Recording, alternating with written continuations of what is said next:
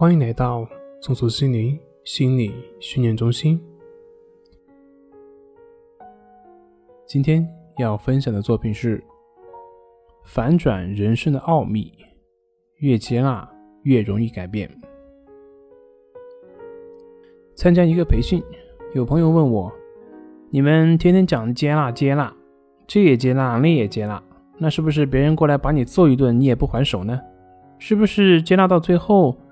人就可以什么都无所谓了呢？我回答说，你需要明白什么叫做接纳。接纳并不是说是什么都不管的消极避世，这个词扩展一下就是改变能改变的，接受不能改变的，这个就是接纳。什么是能改变的，什么是不能改变的？当下所出现的以及过去所发生的都是我们所不能改变的，就像一棵果树，它已经结出了果子，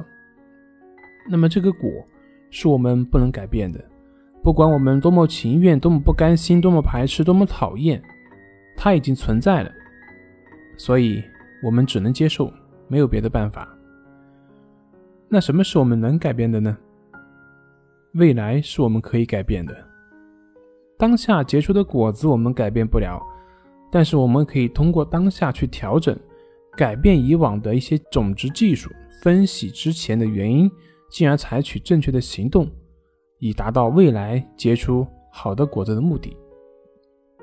有句话叫做智者为因，愚者为果，也就是说，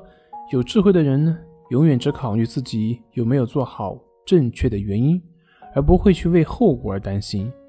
因为只要是前面的原因做得好，后面的果自然也会好。而愚者呢，只会为后果担心，他不会去思考如何去避免不好的后果产生。这个时候可能就会有人问，那如果那个结果已经不如人意了，那是不是有智慧的人就不难受呢？当然也会难受，只是有智慧的人难受之后，他思考的重心是在自己之前的前面的原因有没有什么地方做错了，然后当下去积累经验，改变那个原因，这样以后就能避免再出现类似的结果。套用佛家的一句话叫做烦恼即菩提，翻译一下就是烦恼就是智慧。为什么说烦恼是智慧呢？因为你可以从烦恼中学习，知道以后如何去避免它，这不就是智慧了吗？而愚者面对苦果的时候，往往是跟随着自己习性反应，会排斥、厌恶、生气、烦躁，他们不愿意面对那个结果，底层的逻辑似乎是自己压制了、排斥了之后，那个不好的结果就会消失，就会改变。可是事实上，你不去改变原因，那个结果可能还会出现。而对于结果的不接纳本身就是在做着恶因，因为不接纳，所以你无法理性去思考问题的前因后果，分不清前因后果又如何能够改变呢？所以会不断地陷入到负面的结果之中而无法自拔。所以明白为什么要接纳以及什么是接纳了吗？接纳就是当下发生的一切我都接受，因为它是一个结果，接不接纳都在那里，